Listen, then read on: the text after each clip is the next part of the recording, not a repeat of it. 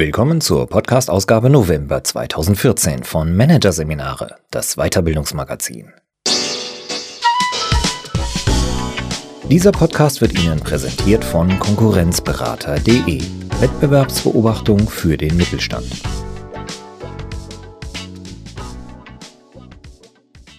Weitere Podcasts aus der aktuellen Ausgabe behandeln die Themen We Care Leadership, wahrhaftig führen und Trainingsprogramm Gelassenheit. Atmen lernen.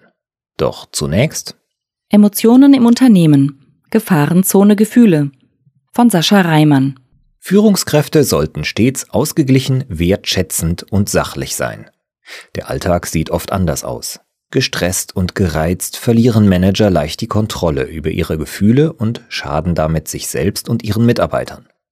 Aber was tun, damit die Emotionen nicht hochkochen?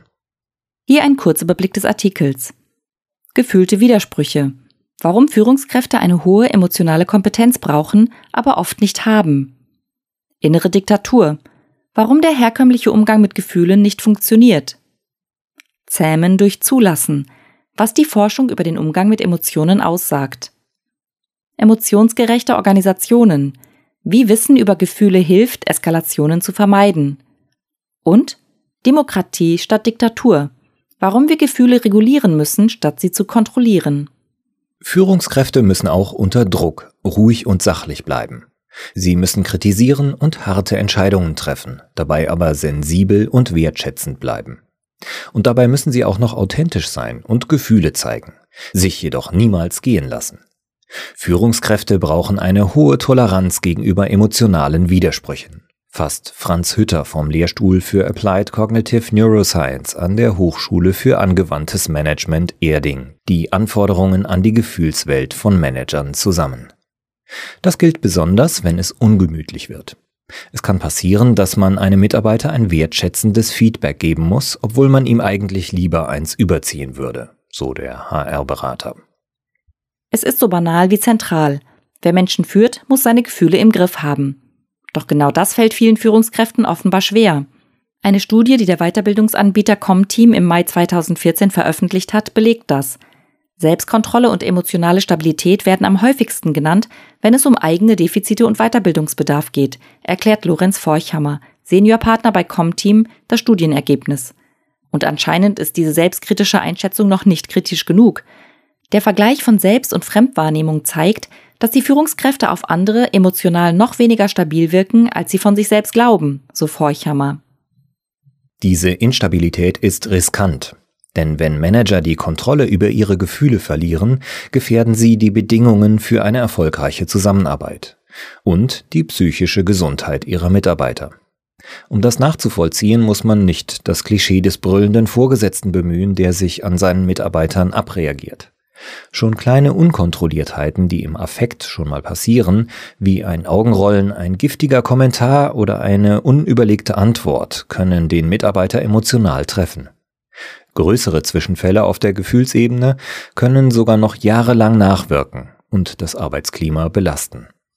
Unternehmen müssten also ein hohes Interesse daran haben, dass ihre Führungskräfte sich emotional gut im Griff haben doch in Personalentwicklung und Führungskräftequalifikation spielt der Umgang mit Affekten und negativen Emotionen fast keine Rolle.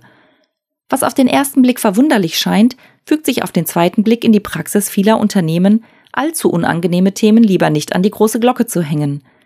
Man kann das Thema schlecht an Führungskräfte herantragen, ohne sie zugleich der emotionalen Unreife zu bezichtigen, sagt Forchhammer. Wo aber negative Gefühle nicht thematisiert werden, können Führungskräfte auch keine differenzierten Verfahren entwickeln, wie man mit ihnen umgeht. Und so fahren fast alle die gleiche Strategie, die naheliegendste. Und die heißt Selbstkontrolle. Damit ist die Fähigkeit gemeint, sich sehr bewusst auf ein einziges Ziel zu konzentrieren und dabei alles Störende auszublenden, erklärt Nicola Baumann, Professorin für Psychologie an der Uni Trier.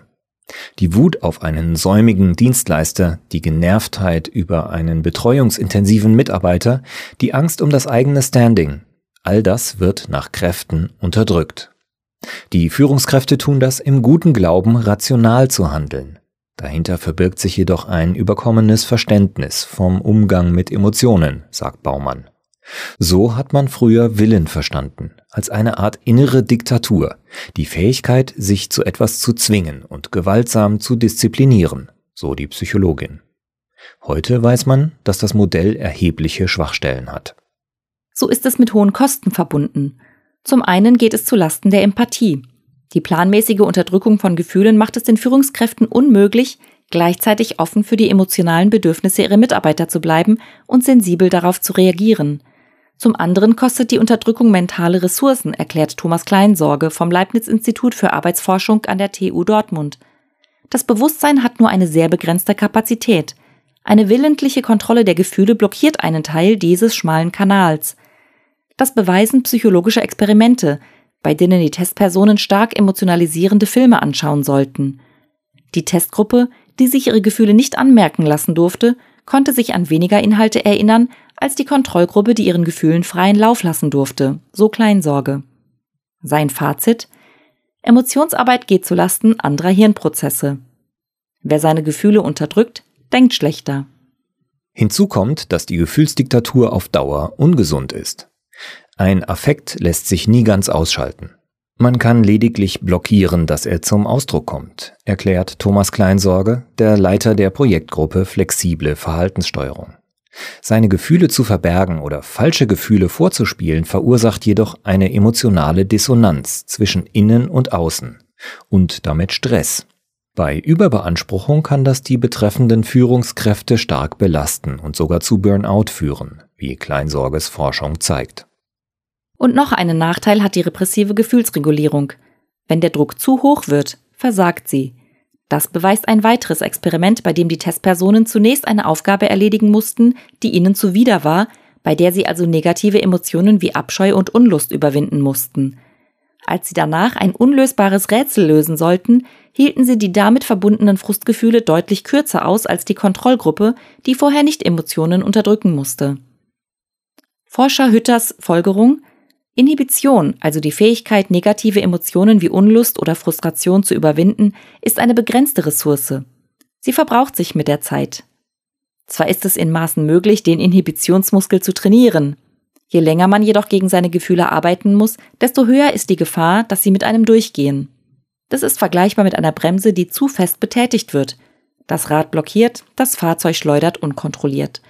Um es in der Spur zu halten, muss man von der Bremse gehen. Gleiches gilt bei Gefühlen. Um Kontrolle zu gewinnen, muss man sie ein Stück weit aufgeben.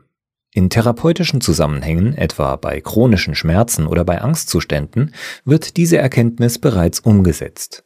Es zeigt sich, dass diese Gefühle nicht schwächer werden, wenn man sie unterdrückt, eher werden sie noch stärker.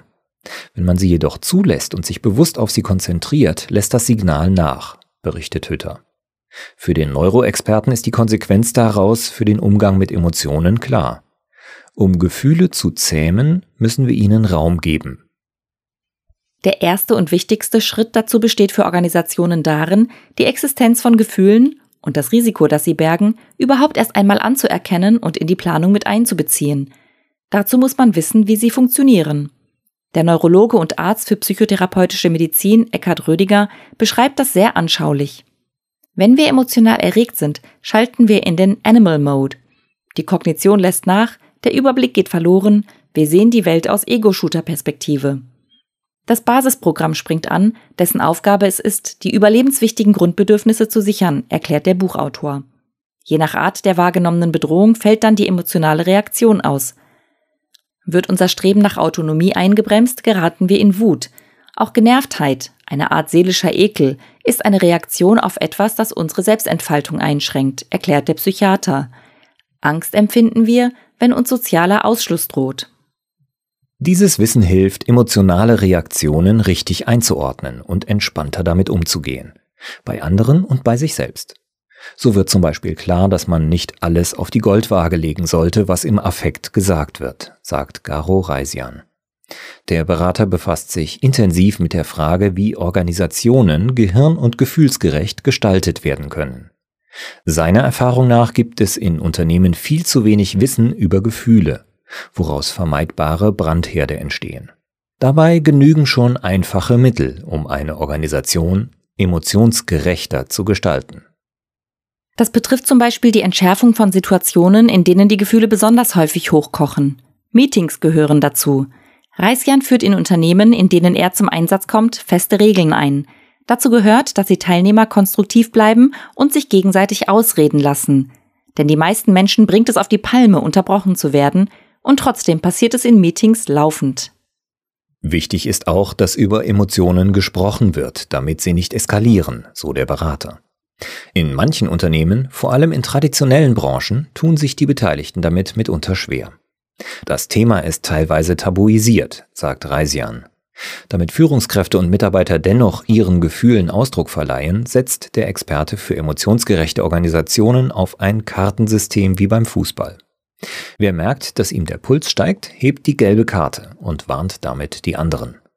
Mit diesem einfachen Mittel lässt sich erreichen, dass Betroffene ihren Gefühlen schneller und öfter Ausdruck verleihen und ermöglicht es allen anderen darauf zu reagieren. Dass es nonverbal geschieht, macht es für alle Beteiligten einfacher, so Reisian. Ein weiterer emotionaler Brandherd ist das Mitarbeitergespräch. Die mit am stärksten belastete Situation im Berufsalltag geht nur allzu oft mit Ängsten, Konflikten und Frustration einher. Trotzdem ist es in vielen Unternehmen übliche Praxis, Mitarbeitergespräche möglichst an einem Termin zu ballen. Eine Überforderung mit Ansage. Emotionsgerechter wäre es, die Termine zu entzerren, um so die Inhibitionsressourcen der Führungskräfte zu schonen und die Gefahr durch Affektreaktionen zu senken. Um Beurteilungsgespräche entspannter zu gestalten, ist es außerdem sinnvoll, sie möglichst häufig durchzuführen und nicht nur einmal im Jahr, sagt Berater Garo Reisjan. Menschen fürchten das Unkalkulierbare und das umso mehr, je länger es abwesend ist. Gewohnheit macht vieles leichter. Auch die Umstände können mit Rücksicht auf Gefühle gewählt werden, fügt Kleinsorge hinzu. Ein Spaziergang im Park kann helfen, dass das Gespräch nicht eskaliert. Kleinsorge empfiehlt zudem, Führungskräften positive Rituale zu vermitteln, mit deren Hilfe sie sich emotional auf kritische Situationen vorbereiten können. Ein probates Mittel ist es etwa, sich vor Gesprächen mit Mitarbeitern entspannende Musik anzuhören oder sich an gemeinsame Erfolge zu erinnern. Damit haben sie einfache Mittel an der Hand, um sich in eine wohlwollende Stimmung zu versetzen und nicht so leicht die Nerven zu verlieren, so Kleinsorge. Am besten ist es, emotional schwierige Situationen so zu gestalten, dass schädliche Affekte erst gar nicht entstehen, fasst der Arbeitsforscher zusammen. Die Organisation kann aber nur den Rahmen für ein emotionsgerechteres Arbeiten setzen. Das entlässt die Führungskräfte nicht aus der Pflicht, an sich selbst zu arbeiten. Das gilt vor allem für diejenigen, die sich von ihrer Persönlichkeitsstruktur her schwer tun, ihre Gefühle zu beeinflussen aber auch für schwierige Fälle gibt es Übungen, mit denen Sie den Zugriff auf Ihre Gefühlswelt verbessern können. Zum Beispiel den Gangwechsel. Bei der dreischrittigen Übung muss man zunächst versuchen, seine Emotionen möglichst distanziert zu beobachten. Das kann man etwa durch Achtsamkeitsübungen trainieren, erklärt Rödiger. Im zweiten Schritt gilt es, einen anderen Blickwinkel einzunehmen.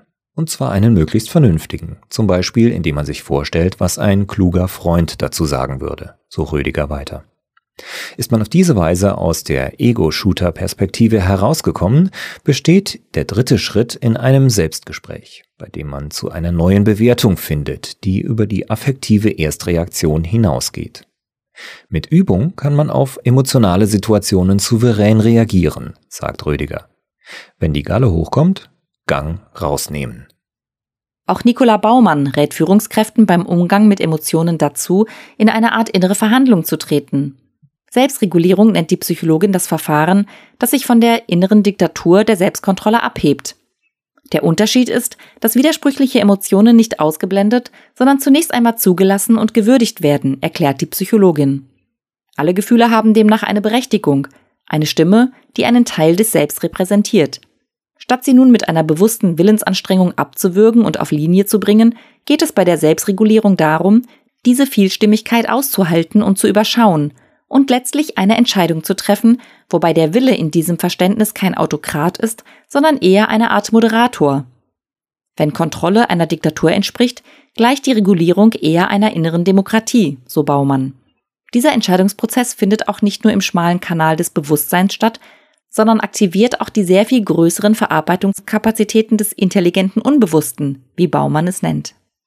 Das vielleicht wichtigste Mittel für einen souveräneren Umgang mit den eigenen Emotionen ist jedoch die Entwicklung eines Selbstbildes, das negative Gefühle nicht einfach unterdrückt, sondern ihnen positive entgegensetzt. Wie das funktioniert, beschreibt Baumann mit einem Vergleich. Wer sich bei einer Diät vornimmt, nichts Süßes zu essen, muss permanent den Heißhunger unterdrücken und wird doch früher oder später scheitern. Wer sich aber vornimmt, sich gesund zu ernähren oder möglichst sportlich zu sein, definiert ein attraktives, motivierendes Ziel, das es unwahrscheinlicher macht, dass man nascht, ein Stück Schokolade aber nicht verbietet, so Baumann. Übertragen auf Führungskräfte würde ein solches Ziel nicht mehr nicht von Gefühlen verleiten lassen heißen, sondern vielleicht ein Chef sein, der seine Mitarbeiter fördert. Letztlich geht es darum, eine Vorstellung von sich und seiner Funktion als Führungskraft zu entwickeln, die Souveränität ermöglicht, statt seine Innenwelt mit Zwang zu steuern. Eine solche Vorstellung muss auch Ausnahmen und Zwischentöne zulassen und erlauben, dass Führungskräfte ihren Gefühlen maßvoll Ausdruck verleihen. Das schließt ein, dass sie auch mal Dampf ablassen und sagen, was ihnen nicht passt, aber ohne dabei zu explodieren.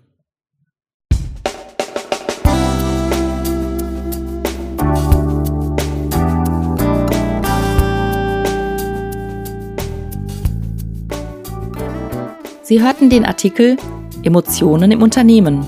Gefahrenzone Gefühle von Sascha Reimann. Aus der Ausgabe November 2014 von Managerseminare, produziert von Voiceletter. Weitere Podcasts aus der aktuellen Ausgabe behandeln die Themen We Care Leadership, wahrhaftig führen und Trainingsprogramm Gelassenheit. Atmen lernen. Weitere interessante Inhalte finden Sie auf der Homepage unter managerseminare.de und im Newsblog unter managerseminare.de/blog.